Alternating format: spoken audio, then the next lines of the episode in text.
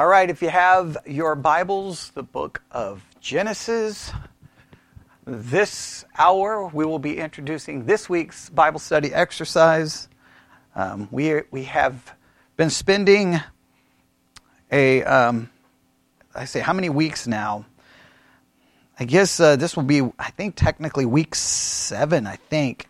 Um, following the Bible study exercise for about seven weeks around seven weeks, we have been looking at the subject of spiritual pitfalls. And this week will be the conclusion of that study, and then next, next week we begin a, a, whole new series for the Bible Study Exercise podcast. And of course, I've been trying to uh, every once in a while bring in those what we're doing there in the podcast, bringing it in here, and sometimes using uh, the church service to introduce the week is a good way because it offers more direct teaching. Where typically in the Bible study exercise, I do half of the work and then I give the rest for everyone else to do. So we're going to hopefully try to bring this to a, this entire, I guess, almost seven weeks to a, a very important conclusion and one that'll be very important. So if you haven't been participating, let me remind everyone.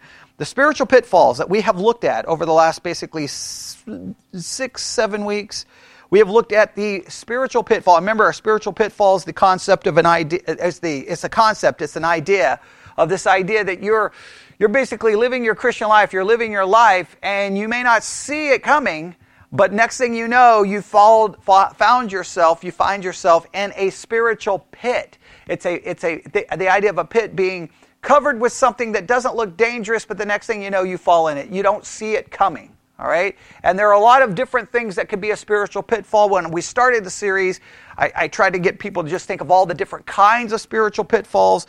But the Bible study curriculum that is available to everyone gives a, some specific ones that they uh, look at. And here are some of the ones that they've given us. Number one, betrayal. When we are betrayed in any way, shape, or form, that can be a spiritual pitfall because it leads to, well, all kinds of emotions and issues. Second, the spiritual pitfall of temptation. Number three, the spiritual pitfall of injustice. Next, the spiritual pitfall of difficult times, hard times, trials, trouble, tribulation, however you want to classify it. Next, the spiritual pitfall of bitterness which is what we spent all last week working on, and we, we did a whole sermon on that concept. Now, there are two more spiritual pitfalls, and these are all combined together this week. The spiritual pitfall of guilt and the spiritual pitfall, we'll just call it, I guess, unforgiveness or forgiveness. There's a spiritual pitfall with forgiveness. You may not think of it. Think, well, forgiveness is a good thing, but there's a spiritual pitfall with it. All right, so what are the spiritual pitfalls we've looked at so far? Number one, betrayal. Number two, temptation. Number three, injustice. Number four, difficulties and trials. Next, bitterness. And then guilt, and you can just put forgiveness. I, I put it down as forgiveness. You could go with unforgiveness, or but just the whole concept of forgiveness is a spiritual pitfall that you can find yourself in. Now, to look at these spiritual pitfalls, one section of Scripture has been used for all of these weeks. And that has been the last section, the last part of the book of Genesis, dealing with the life of whom? Joseph. All right? And looking at the life of Joseph, we have seen someone who started off as a favorite son being get, given a coat of many colors, demonstrating his position, demonstrating that he is the favorite of his father. Everything is wonderful. Everything is great. He's even getting dreams demonstrating that everyone's going to bow down before him. Man, things are great for Joseph, right? But while that's going on, what's happening in the hearts and minds and uh, of his brothers?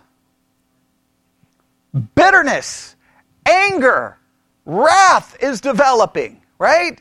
And this leads to them coming up with a wonderful idea let's get rid of our brother, right? They think about killing him, they end up throwing him in a basically a pit, right? That's the whole idea of, of spiritual pitfalls. He finds himself in a pit, and then he is sold into slavery, and he is a slave. And as he's as we see all of these things transpire, we see what happens, right? Once he becomes a slave, then he faces temptation, right? He gets falsely accused. He ends up in prison, and then he's forgotten in prison. So that, that is you have the betrayal of his brothers. You have the temptation he, he faces. You have the injustice that he's falsely accused. You have the difficult, hard times that you're sitting in prison for something you didn't do. And then people who, who you tell them, hey, help, remember me when you get out. They forget him. He's there for like two years. And then you can see the bitterness that could be possibly present, right? Not only and, and with anyone who's going through everything. And then we looked at that bitterness by looking at what? the seven times Joseph wept. And we've noticed the uh, chiastic structure, chiasm. Remember, we looked at that and how it followed a pattern, and we, we saw how he worked through all of that. Well, now we're left with two things to consider in the life of Joseph, and in this story guilt and forgiveness. Guilt and forgiveness. Now, I, I we could go back and still work on the bitterness concept. We don't have time to go back and unpack pack all of that, but we're going to move on and see where we can get this morning, right? Does that make sense? Is that kind of a good idea of where we've been? All right. The text is Genesis chapter 50. That's where we're going to be. Genesis chapter 50.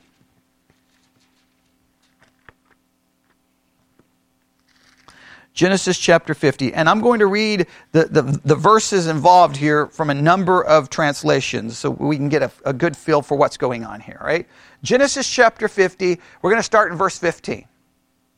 Now we know that Joseph has made it to basically second in charge of Egypt, right? And that there's been famine in the land. Joseph came up because he interpreted a dream. He knows this great plan and how to save and preserve everyone because during the seven good years he saved up so not that the seven years of famine, there's plenty to provide for everyone. Everybody remember that story? And now his brothers had come to Egypt for food. Joseph recognizes him. He goes to this back and forth in this long game with them. And uh, there's been weeping, there's been all of these emotions, all these things have happened. Now we come to Genesis chapter 50, verse 15. When Joseph's brothers, I'm going to read it from a number of translations, saw that their father was dead, they said, What if Joseph holds a grudge against us and pays us back for all the wrong we did to him? New Living Translation. But now that their father was dead, Joseph's brothers became fearful. Now Joseph will show his anger and pay us back for all the wrong we did to him. ESV. When Joseph's brothers saw their father was dead, they said, It may be that Joseph will hate us and pay us back for all the evil that we did to him. Berean Study Bible. When Joseph's brothers saw that their father was dead, they said, What if Joseph bears a grudge? Then he will surely repay us for all the evil that we did to him. What are they worried about? They're worried about retribution. They're worried about, about Joseph exercising some type of vengeance upon them. And you can see why they would be worried, right? I mean, they, they sold their brother into slavery. It's been there for a very long time. Joseph is now second in charge. He has power, he has position. And guess what else has happened? What really increases their fear? Father died. Why is that significant? Jacob loved Joseph. Joseph loved Jacob. So if anyone could possibly work this situation out, it could be Jacob. So you can understand from a human standpoint what's going on. They are concerned, they're fearful. Right? Next verse. That's chapter 50, verse 15. Next verse, verse 16. So they sent word to Joseph saying, Your father left these instructions before he died. New Living Translation. So they sent the message to Joseph. Before your father died, he instructed us. ESV. So they sent a message to Joseph saying, Your father gave this command before he died. Berean Study Bible. So they went, sent word to Joseph saying, Before he died, your father commanded. King James. And they sent a messenger unto Joseph saying, Thy father did command before he died saying. Now, what are they hoping to do here? They're, they know that the only, only hope they may have in this situation is what? Yeah, the, the, Jacob is the only one that possibly can, can fix this situation, right? They're, they're worried. So they're gonna they're gonna like, hey, Joseph, we want you to know that dad had something. Remember your dad? You remember that dad? You now I don't know if I would want to m- mention uh, Jacob or not, right? Because Joseph. When was the last time Joseph saw him? Teenager. Right? All this time has passed. Father is dead. I mean, that, that's not going to be, he, all those years that he didn't get to be with his father, it's going to bring up a little, you know what I'm saying? Like, I don't know if I want to bring up, you know, the father that we robbed you of, of your entire life with, basically. Hey, uh, he, he said something, though. What's, what's the next verse? Verse 17. This is what, and again from a number of translations, this is what you are to say to Joseph. I ask you to forgive your brothers the sins and the wrongs they committed uh, in treating you so badly. Now, please forgive the sins of the servants of the God of your father. When their, mess- when their message came to him, Joseph wept. Here's another one of those times that he wept, seven times. We, we looked at all of that um, earlier. New Living Translation.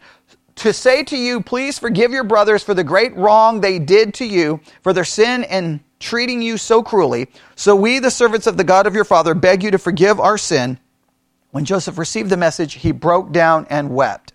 ESV, say to Joseph, Please forgive the transgression of your brothers and their sin because they did evil to you. And now please forgive the transgression of the servants of the God of your father.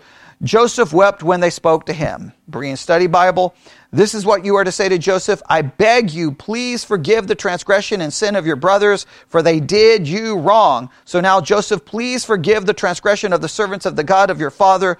When the messages, message came to Joseph, he wept.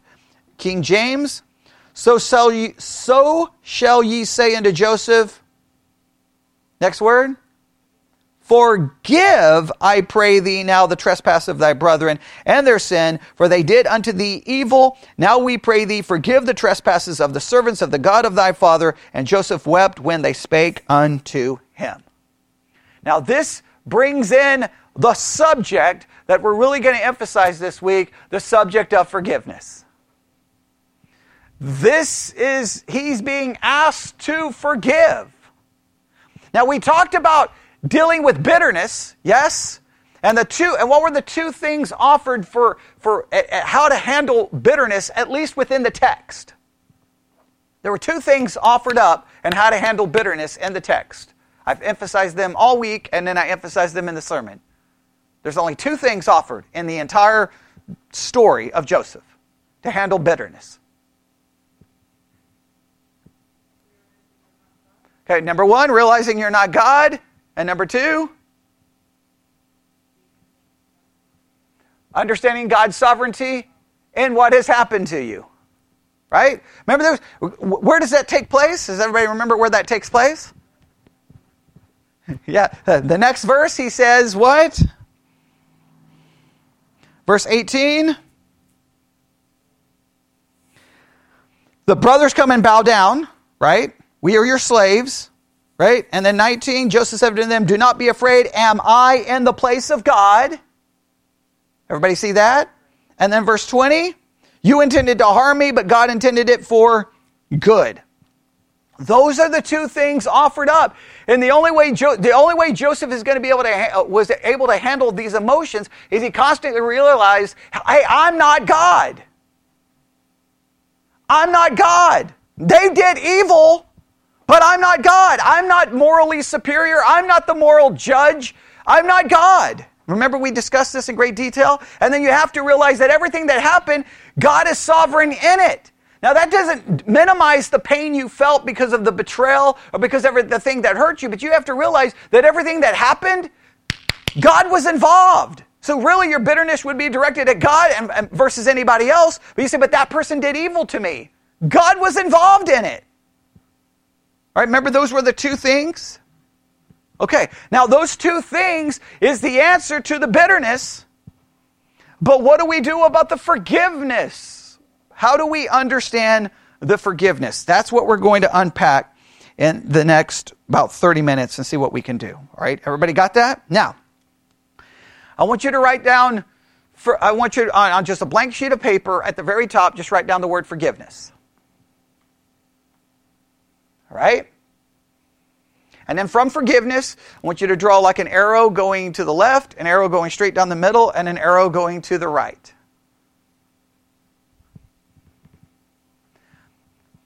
I want you on the first one, I want you to, to write down the forgiveness of God or the forgiveness from God.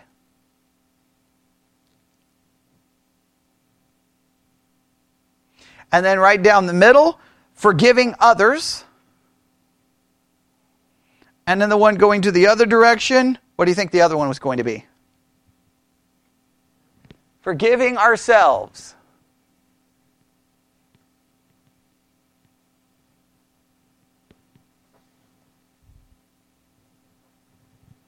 Now, in this story, in this story, what do we have taking place from a human perspective? What do we have taking place in this story from a very human perspective? Did the, have the brothers done evil? Has Joseph been extremely upset through this entire story? He's wept and wept and wept and wept seven times, okay? Like at some point, you're like, Joseph, you've cried enough, right? Okay, he's cried seven times. And each time we know this the weeping at the first is different than the weeping at the last. And how do I, how can I be so dogmatic about that? Because the first time, what did he go do? He went, hid himself, wept, came back, pretended he didn't weep, and pretended he didn't even know his brothers, and then set off on a wild game to make them fear and, and be scared, as in a sense how he had felt.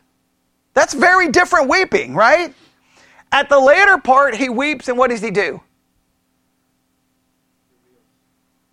He, he, it's a reconciliation with his family. That's far different than the first time when he didn't even let them know who he was. You can't tell me that's the same. Like, any basic read, that's like reading a book, right? I mean, forget the Bible. You can, I know everybody wants to make Joseph like, you know, he's pretty much Jesus, but he's not Jesus. He was, he was a human being like the rest of us. The first weeping is different than the last weeping, right? So, in this story, what do we have now? And uh, now that's all about the bitterness and the emotions and the time. To, as far as forgiveness, what, what do we have right here in Genesis 50 in the text in front of us? We have guilty brothers. Everybody can agree with that? Yes? We have Joseph. Who is he going to forgive or not forgive? And what else do we have in regards to the forgiveness? We have one other thing in regards to the forgiveness. It's right there in Genesis 50. I read it like every verse, like five times from different translations. One other thing we have we have guilty brothers.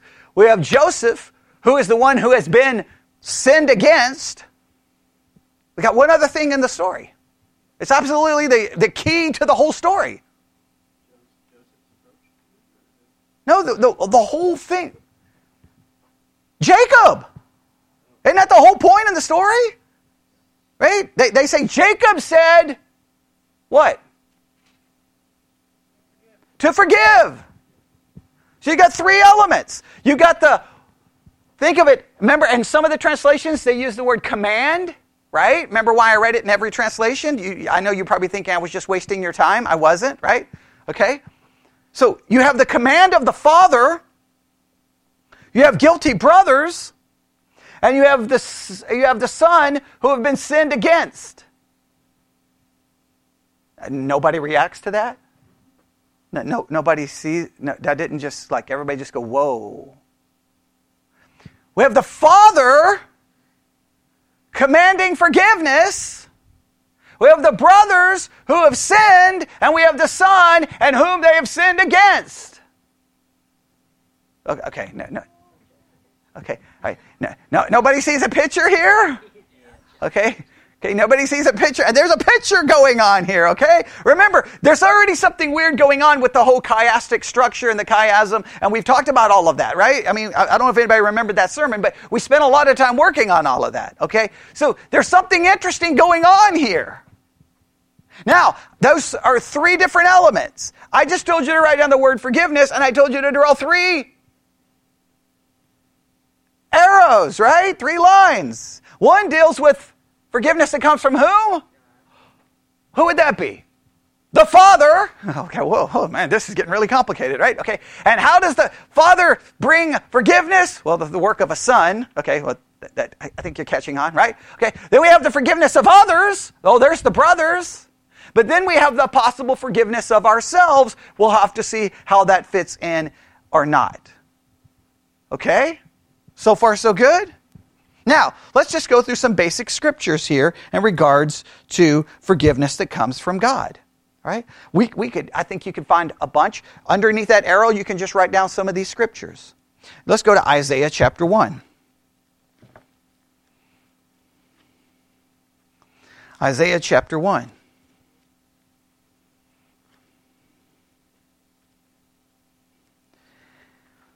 Now, this specifically is directed towards Israel, but you'll see this. Isaiah chapter 1. Verse 18, Isaiah 1 18. Come now, let us reason together, saith the Lord. Though your sins be as scarlet, they shall be as white as snow. Though they be red like crimson, they shall be as wool. Now, what is significant about this? What's, uh, what I want you to take from this is here's Israel who's committed all kinds of horrible sins, and God still puts forth the promise of what? Forgiveness. There is forgiveness available from God. That is the message throughout the entire Bible. God is a God who will forgive. There can be forgiveness found in God. Right? Go to Ephesians chapter 1 7. Ephesians chapter 1, verse 7.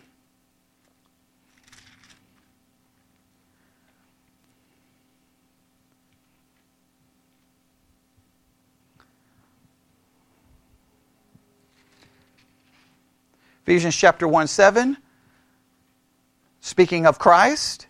In Christ, we have redemption through his blood, the forgiveness of sins according to the riches of his grace.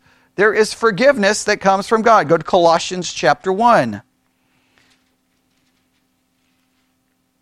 Verse 13. Colossians 1 verse 13, who hath delivered us from the power of darkness and hath translated us into the kingdom of his dear Son, in whom we have redemption through his blood, even the forgiveness of sins. We can go to Psalm 103.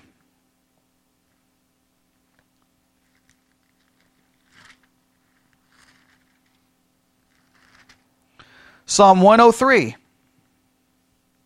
Verse 1 Bless the Lord, O my soul, and all that within me bless his holy name. Bless the Lord, O my soul, and forget not, forget not all his benefits, who forgiveth all thine iniquities, who healeth all thy diseases, who redeemeth thy life from destruction, who crowneth thee with loving kindness and tender mercies who satisfy thy mouth with good things, so that thy youth is renewed like the eagles. The Lord executeth righteousness and judgment for all that are oppressed. He made known his ways unto Moses, his acts unto the children of Israel. The Lord is merciful and gracious, slow to anger, and plenteous in mercy. He will not always chide, neither will he keep his anger forever. He hath not dealt with us after our sins, nor rewarded us according to our iniquities.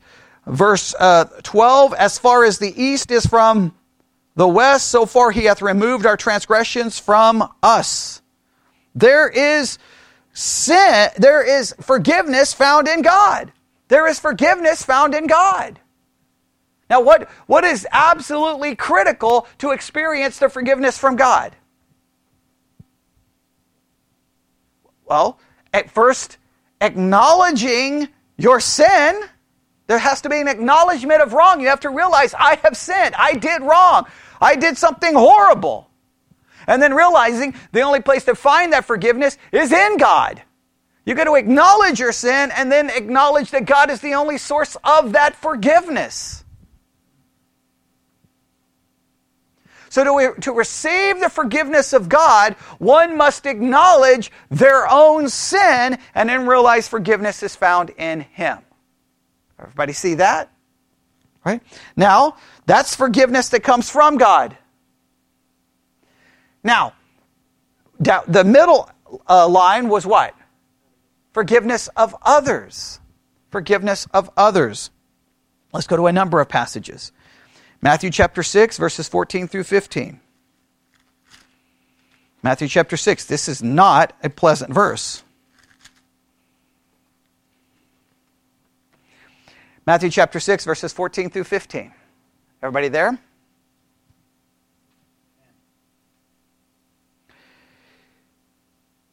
Verse 14. For if you forget, uh, well, if we go all the way back, uh, if we go back to 12, verse 12, uh, Matthew 6, 12, uh, forgive us our debts as we forgive our debtors. Lead us not into temptation, but deliver us from evil, for that is the kingdom and the power and the glory forever. Amen.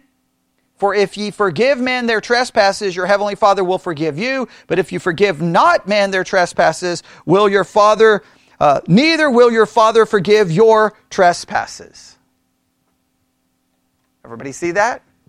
Now, what, what's the immediate problem that that verse just slaps you in the face with? I don't want to get too off track here because I want to just look at this concept of forgiveness.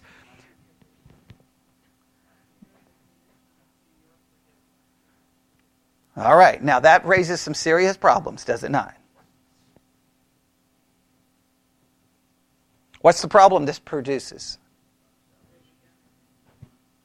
This, this goes against salvation by grace alone through faith alone because of Christ alone, because this says my salvation is dependent on my ability to forgive others. Has anyone here ever not forgiven anyone?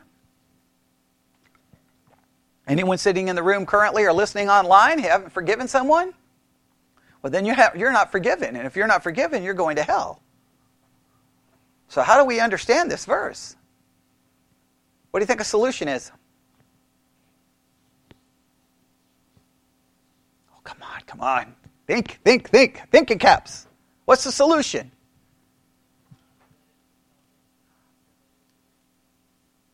Okay, well, think of it this way it's not related to salvation it's related to fellowship or relationship with God. I, I, am, all, I am forgiven and salvation not based on anything I do, but based on everything Christ did. There's plenty of verses to demonstrate that, right? I mean, because uh, unless you just throw out the whole concept of imputed righteousness and that I'm saved by the finished work of Christ, my forgiveness and salvation is perfect and complete no matter what I do. However, what not only is there salvation, what else is there in the Christian life?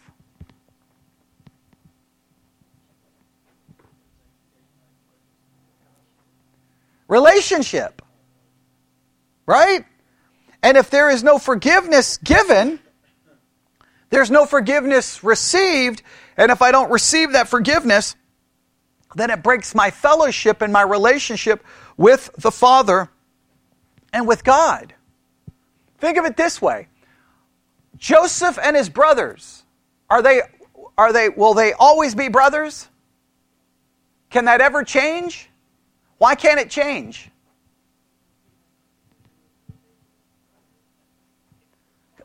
Okay, let me say it this way. You know why it can never change? They're born that way.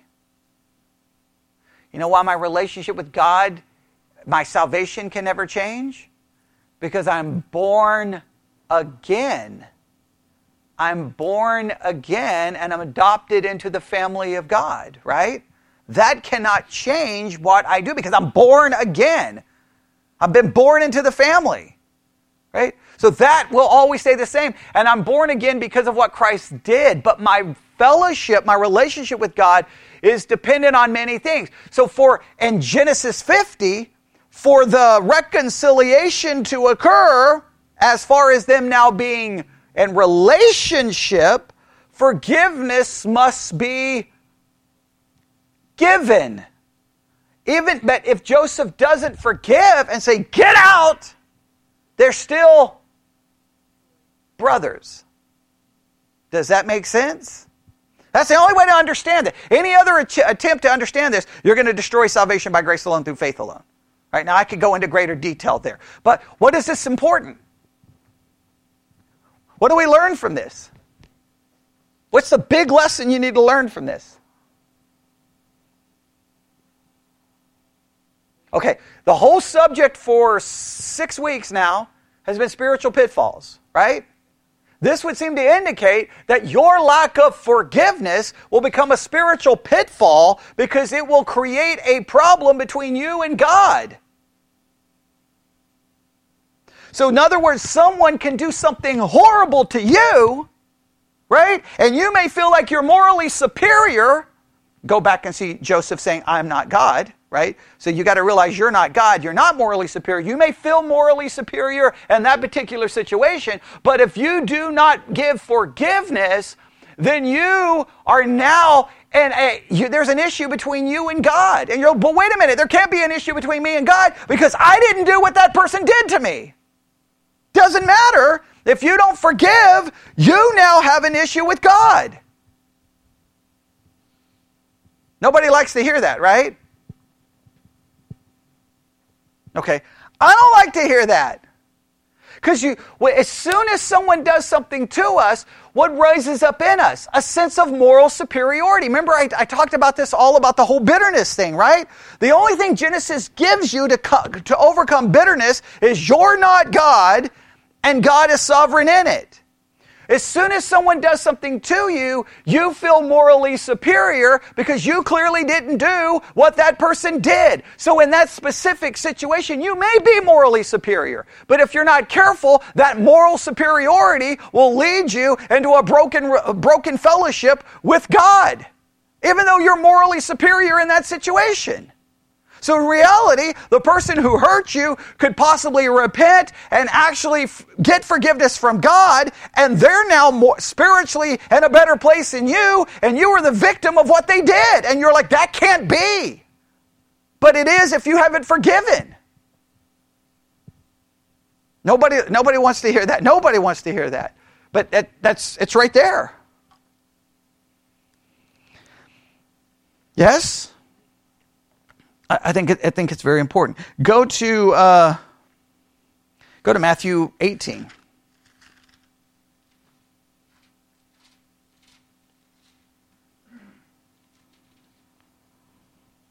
Matthew 18, verse 21. Now, Matthew 18, verses 15 following, it says what to do.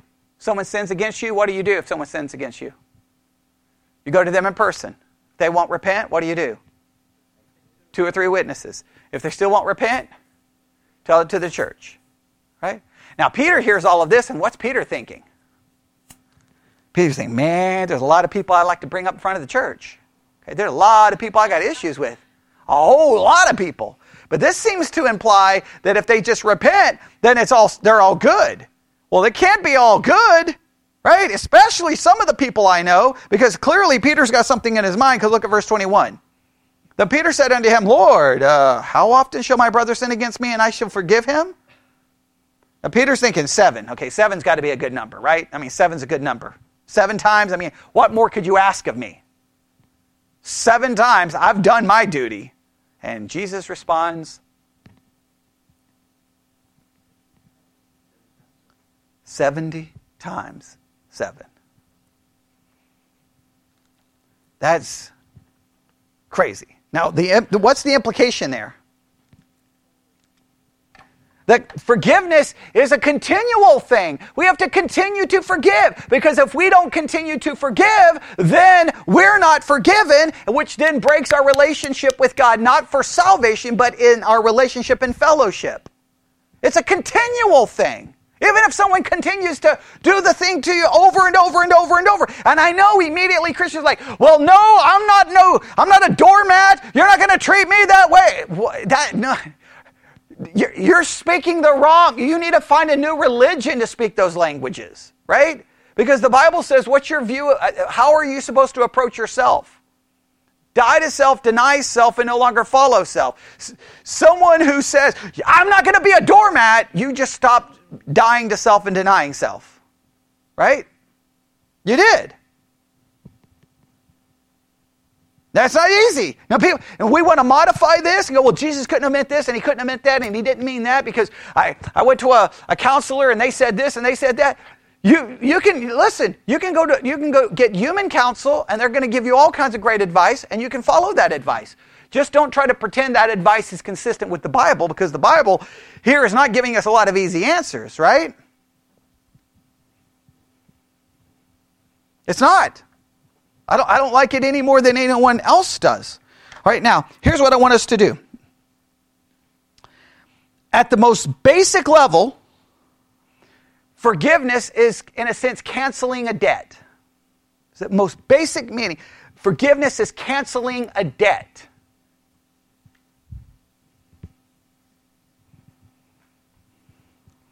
Now, we don't like that idea of canceling a debt when someone owes us something, right? If Joel owes me $50, I, I don't know, it's going to be hard for me to walk up and go, Joel, don't worry about it. It's only $50. It's only $50. I'm going to be like, man, I could do a lot with $50. Joel, not only do I make $50, it's been three weeks since you paid me back. I think it's now $60. In fact, I may even find a way to make it $70, right? I mean, if I can make it a, a, a, a hundred, I mean, come on, that's just good business, right? I mean, come on. Yes? Well, when someone has hurt you, that's a debt. And you want them to pay that debt back, as we see right here with Joseph and his brothers, right? They're worried that Joseph's getting ready to pay, pay them back, yes? They're worried. So, forgiveness is simply the cancellation of a debt. That's a simple way of describing it. So, what would it look like, or what would it look like to hold an emotional, relational debt over someone? If you don't forgive someone, you're going to hold a relational and an emotional debt over them. You're going to hold on to that debt.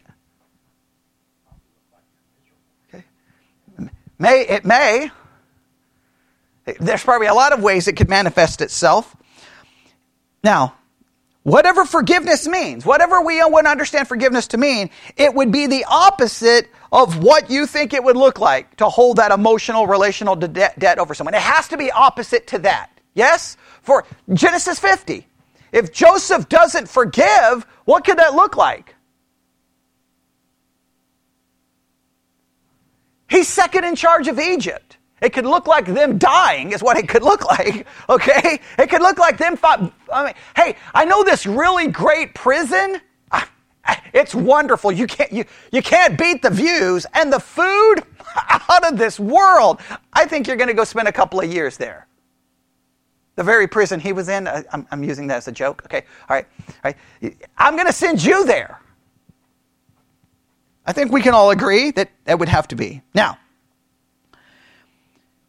we, we hold a debt against someone when we leverage their offense to coerce them into an action they do not voluntarily choose.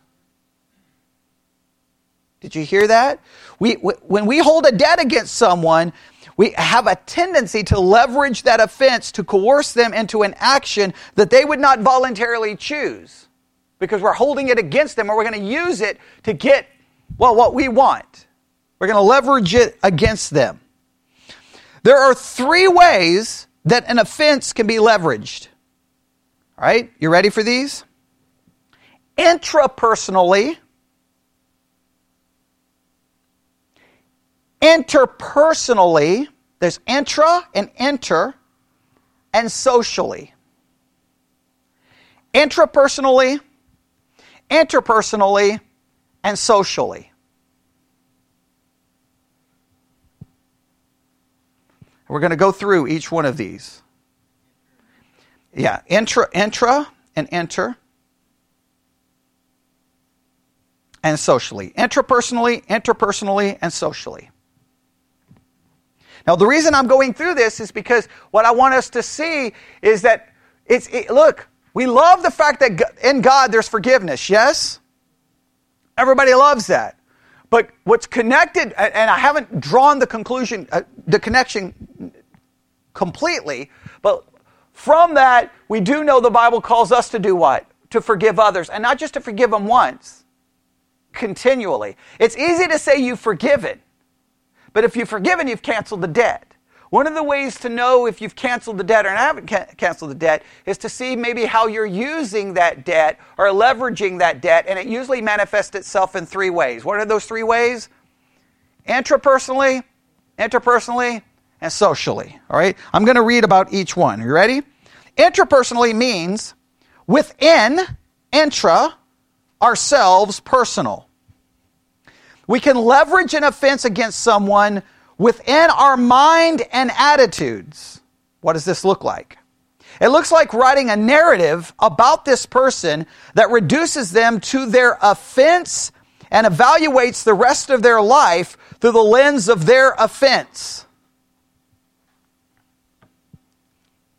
Does everybody understand what that just said?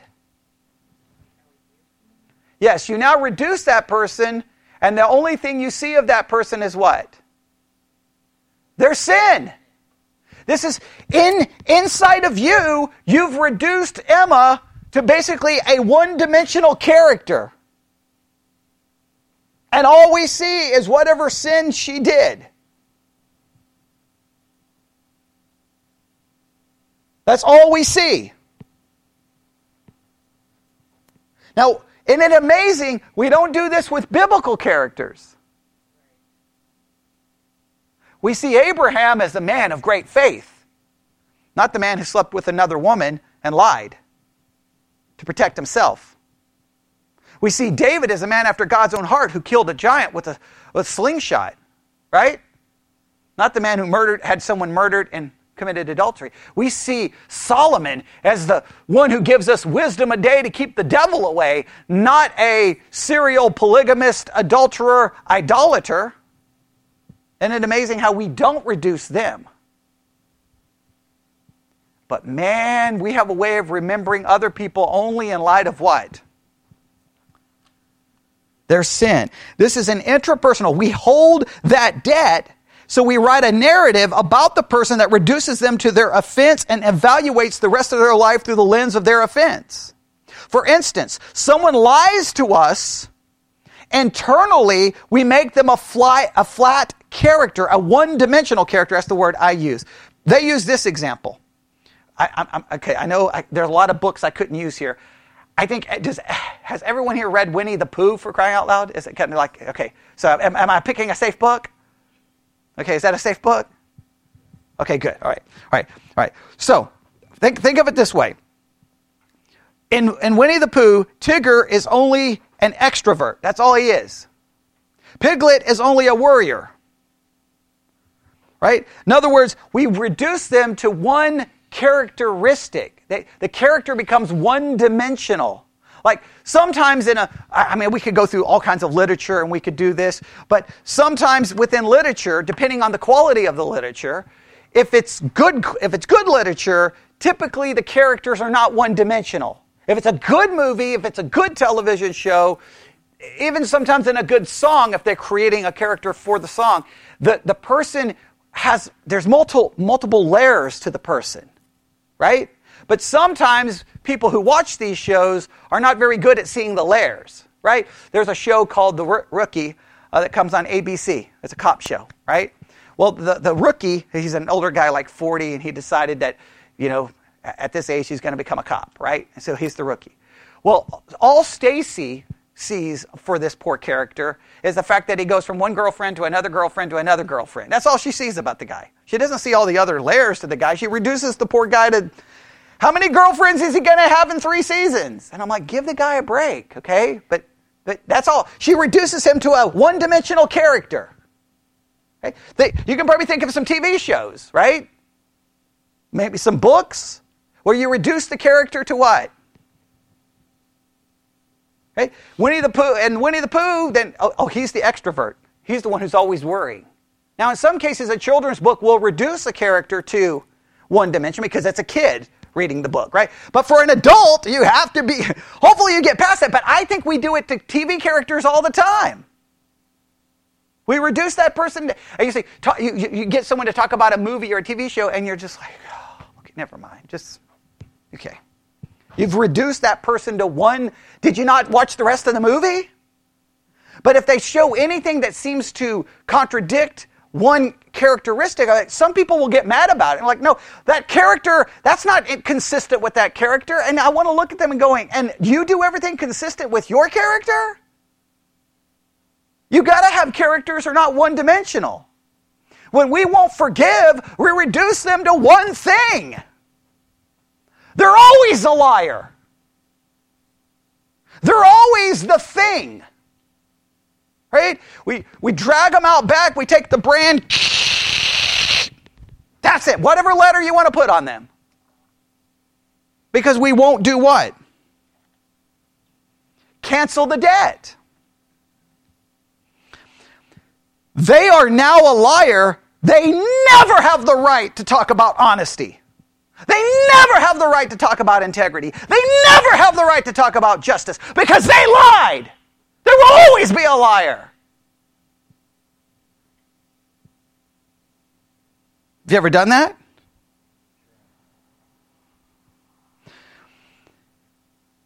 They have no right to talk about honesty, integrity, justice, or virtue to anyone in any setting for any reason. For them to do so is disruptive to us because it conflicts with the character we've declared them to be. We declared them to be that. And that's all they are. This pattern of unforgiveness becomes more destructive when it generalizes to an entire population. The person who hurt us is now representative of all men, all women, all bosses, all members of a particular race, all members of a socio-economic status.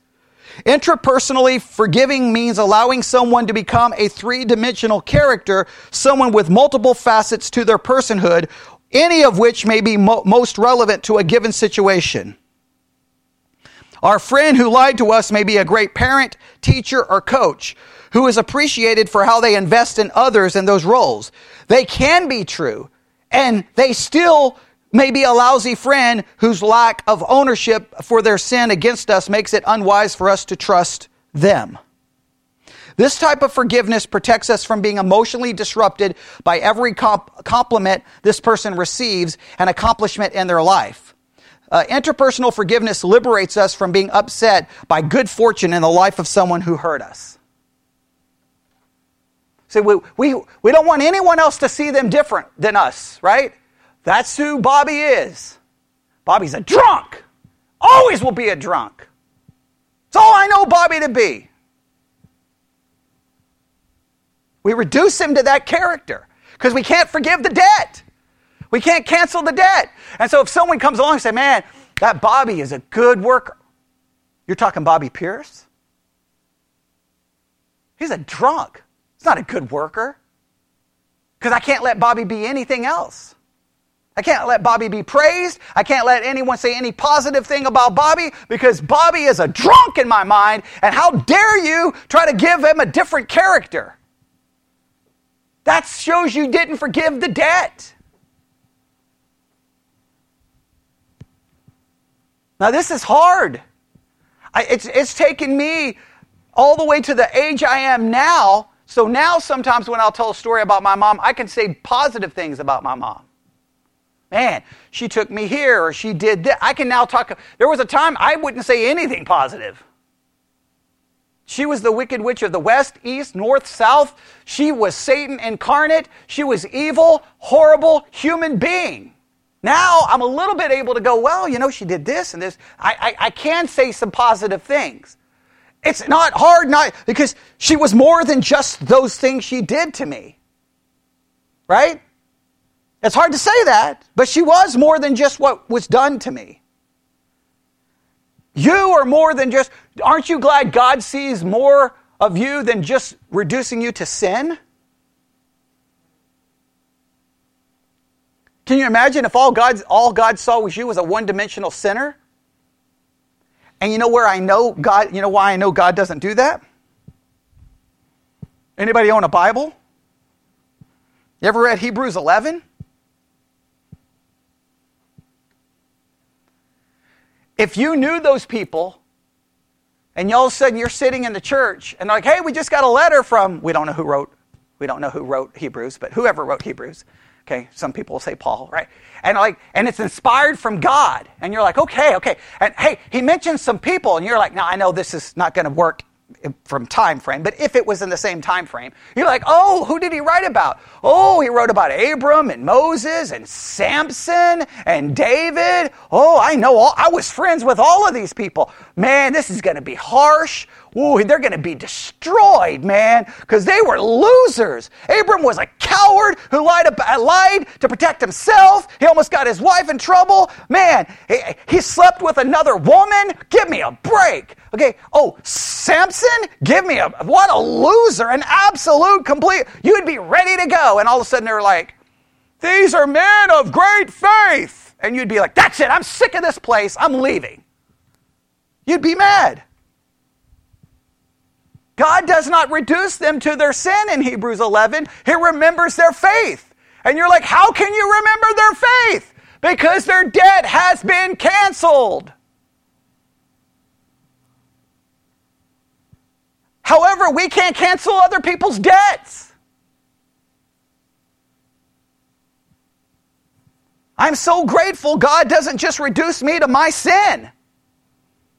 I'm so grateful. There's people who will never forget any sin that I've ever committed, and I will always be seen as that. How dare he do this? How dare he do that? He should just lay on the floor with a, you know, a stake through the side of his head and suffer because that's all he will ever be. Well, that that's on you. Not canceling my debt. But I but I'm pretty sure that Christ canceled my debt doesn't excuse anything I ever did. Not making an excuse. But you can't do that to people. You can't reduce them to one thing. Your, your whole life will just want to make sure that those people, that person's always remembered. And you'll see people who do that. If the name, if a, if a name just comes up, they immediately like, boom, boom, let me in. I got some, I got some dirt on that person. If every time the name comes up, they, they're, they're dropping dirt, they haven't forgiven. And if they haven't forgiven, I don't care how stinking spiritual they think they are, their relationship with God is messed up, according to Matthew 6, not me. And if you do that to people, you're not forgiving. What's that one called? Intrapersonal. What's the next one? That was intra, now interpersonal. Interpersonal by means between enter us and the person who offended us. We can leverage an offense against someone by the expectation we place on them or the special rules we expect to govern the relationship. All right? Hey, you messed up. Now, the first one is just I've reduced you to a character, right? In my mind. Now, okay, now there's going to be some rules now, Bobby, because you're a drunk. You're a no good drunk. So there's going to be some rules here. I'm going to give you some rules. Let, us see how this plays out. All right, let's see how this plays out. Returning to the example of a friend lying to us, we could expect that they give deference to our preferences moving forward expectations or that they give tangible evidence that all their statements are true moving forward, special rules. They're like, okay, now you messed up. Here's my spe- here's my rules. You better do all of this, Bobby. You better do all of this. I'm going to double check twice, triple check. Now, when I do that, what am I showing? I haven't canceled the debt. If our friend is unwilling to voluntarily offset their deceit with more forthrightness, there is a reason to question their repentance. In that case, interpersonal forgiveness towards this person should not progress towards trust. If we try to face the fruit of repentance, we get baited into matching their lack of repentance with attempts to coerce or change or leverage. All right? Um, when we discuss interpersonal, uh, interpersonal commitment is being made when we say, I forgive you. Interpersonally forgiving means not using past offenses as a trump card in present decision making. You don't pull it out and go, no, no, no, no, no, you messed up. You messed up. So you just, you shut up. You don't, you don't pull it out. You don't play it. uh, against them. Uh, when we forgive, we forego the verbal formula. Because you did sinful action, I expect you to do this. We don't say, because you messed up, now I expect you to do this. You didn't forgive the debt. You're carrying the debt around and you're pulling the debt out whenever you feel it's necessary. This means when, when changes relevant to their offenses are appropriate, we make it as a request rather than a demand. So it would sound like this It would help me if you would do this because I'm still recovering from the action. If it's a reasonable request is made like this and is met with an aggressive, defensive, neglectful response, the relationship is not at a point where trust and reconciliation is warranted. So in other words, it's okay to maybe ask because you're struggling, but you're acknowledging what? That you haven't forgiven. And then the other person, if they're truly repentant, should be willing to accommodate but it still demonstrates that the debt has not been canceled.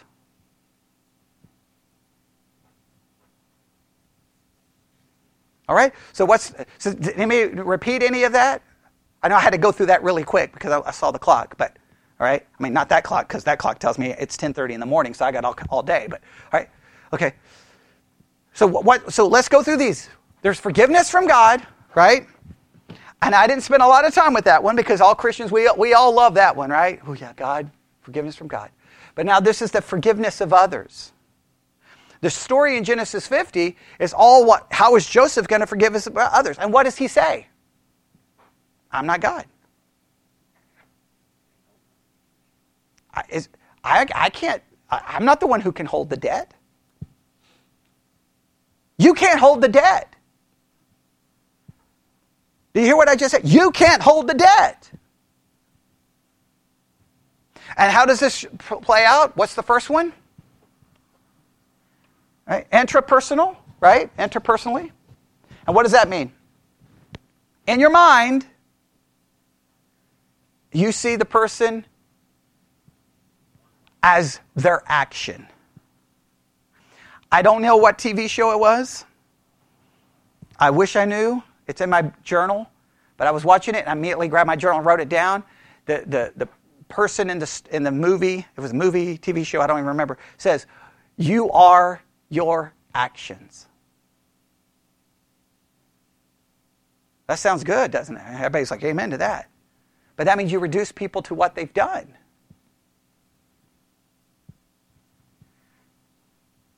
You reduce someone to simply their action, you haven't forgiven the debt. And now, how does this play? That's intra. How does it play interpersonally? You basically, you, you, can, you can never forgive the, you can never, you're not canceling the debt, so it just constantly shows up in your interpersonal with the, somehow, in other words, some way, shape, or form, it's going to show up in the interpersonal relationship.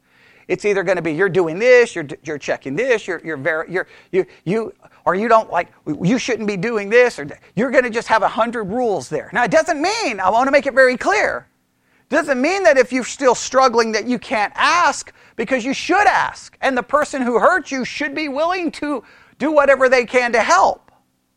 But just remember, you got to move past that at some point and cancel the debt.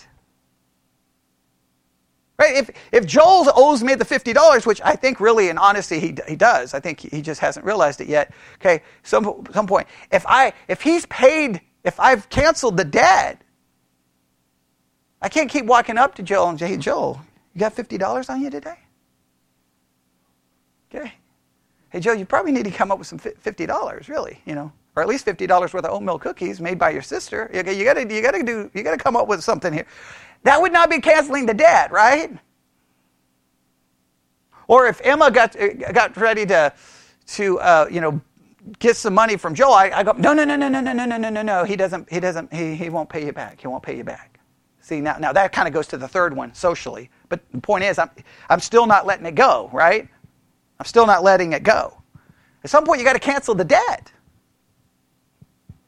You got to cancel the debt. And we'll have to stop there. We'll have to stop there. Now, in Joseph's case, in his mind, he clearly at this point in the story in Genesis 50, has he reduced his brothers to their sin? He knows that they've sinned. He doesn't, he, it's not like you just forget it, but he's like, I'm not God. Who am I to punish you? Who am I? And then he, he sees beyond them and he sees what? That even though they've done wrong, God's at work in this situation. So I'm not going to view you simply in light of your sin. I'm going to see you as my brothers, not as the one who betrayed and tried to get rid of me. That's hard to do. He, he hasn't reduced them. And then the next one, it, it doesn't sound like he's going to put in a bunch of rules on them, right? I mean, he could be like, well, now you could argue all the games he was playing earlier, what was he doing? Now, the games earlier, uh, everyone says, well, he did that because he wanted to know if what they, that they were really sincere. That's playing some games. In other words, he had not given, I will argue, he hadn't forgiven the debt. Because if he'd forgiven the debt, he wouldn't have been playing the games. Right? It would be like, you know, okay, we had, we, let's say we had to, uh, uh, that, that we found out that Emma's stealing money from the church. Right? Found, found like that, man, she stole, you know, $500, right? So we have to have a church meeting. Like, hey, Emma's been stealing money from the church, but she's repented. We're going to forgive. We're not going to make her pay it back. We're just going to let it go. But then I'm like, hey, Brenda, Brenda, Brenda, watch Emma. The, the offering is back there. I need you to keep an eye on her.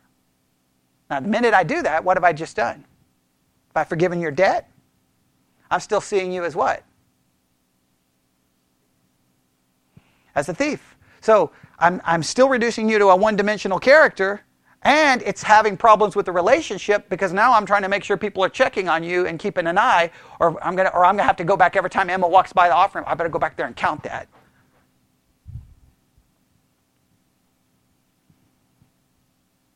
You see how that works? All of this plays out in real life.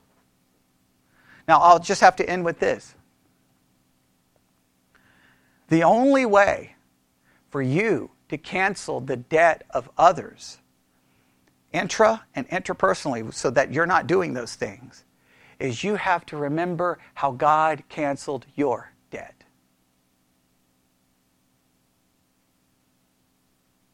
And remember, you're not God.